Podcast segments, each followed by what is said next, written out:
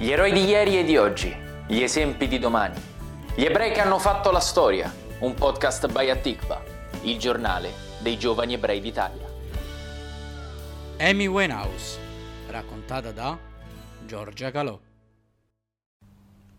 Una leggenda del rock, icona del soul bianco e regina assoluta del palcoscenico. In due parole, Amy Winehouse. Con uno stile che spazia tra i generi musicali più disparati, il suo talento e la sua generosità, Amy Winehouse è stata una delle voci che ha maggiormente caratterizzato i primi anni 2000. A 10 anni dalla scomparsa in circostanze misteriose quel 23 luglio del 2011, la sua musica resta il simbolo di una rivoluzione del nuovo secolo. Amy Jade Winehouse nasce il 14 settembre 1983 ad Enfield, nel Middlesex in Inghilterra, da una famiglia ebraica. La sua passione per la musica si manifesta già dall'infanzia.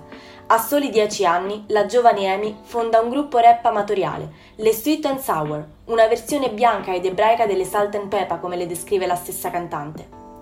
Nel 1999 la Winehouse entra alla National Youth Jazz Orchestra, nella quale canta per la prima volta come professionista. Il primo contratto discografico arriva nel 2002 con l'etichetta Island Universal, dopo che il suo amico e cantante soul Tyler James manda una sua demo ad un talent scout. Un anno dopo esce il suo disco d'esordio, Frank, con canzoni scritte interamente dalla Winehouse e un paio di cover. Grazie al singolo Stronger Than Me il successo è immediato. L'album raggiunge in poco tempo la vetta delle classifiche britanniche, 1,5 milioni di copie vendute e 2 dischi di platino. Ma è il suo secondo album, Back to Black, uscito nel 2006, a fare di Amy Winehouse un'icona della musica a livello globale. A fare da apripista al disco il singolo Rehab, diventato in pochi giorni un tormentone, un testo in cui la cantante racconta il suo rifiuto di disintossicarsi dall'alcol. Sarà il singolo che dà il nome all'album, Back to Black, a portare la Winehouse alla vittoria degli MTV Europe Music Awards nel 2007 a Monaco di Baviera e di un Grammy Award nel 2008 insieme ad altri 4 con la canzone Rehab. 5 riconoscimenti in un solo anno, un livello raggiunto solo da altre 4 artiste, Lauryn Hill, Alicia Keys, Nora Jones e Beyoncé. Proprio nel momento in cui la sua musica è sulla cresta dell'onda, per la cantante iniziano una serie di problemi di salute. Al Festival Rock in Rio del 2008, l'artista sale sul palco senza voce e dichiara pubblicamente di non potersi esibire per problemi respiratori.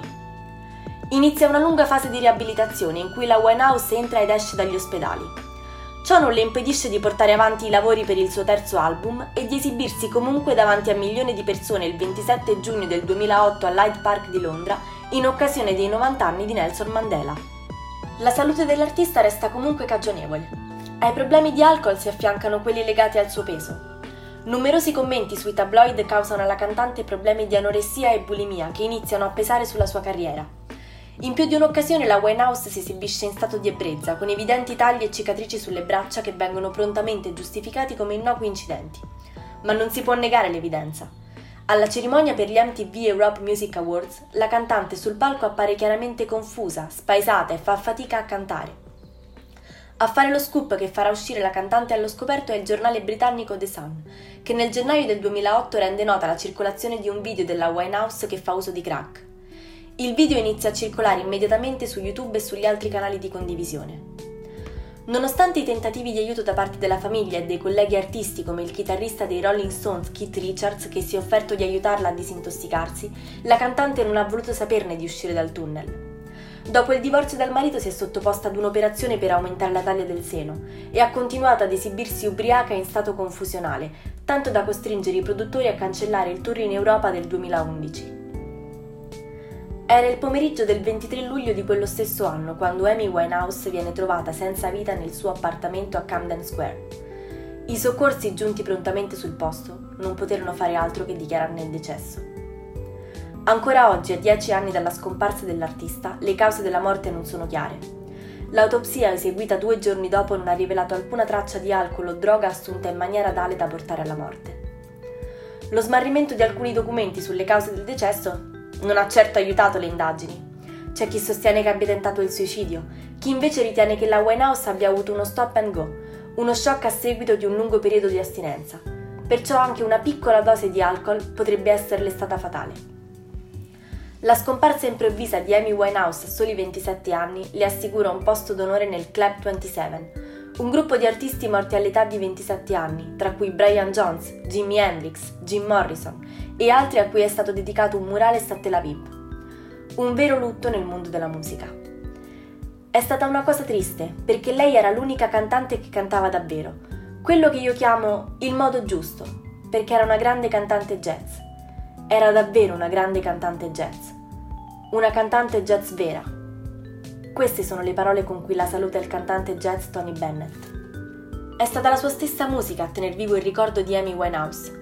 Il suo terzo album, Lioness Hidden Treasures, viene pubblicato postumo il 5 dicembre 2011 dalla storica casa discografica della Winehouse, la Universal, anticipato da un video su YouTube in cui i produttori raccontavano l'album.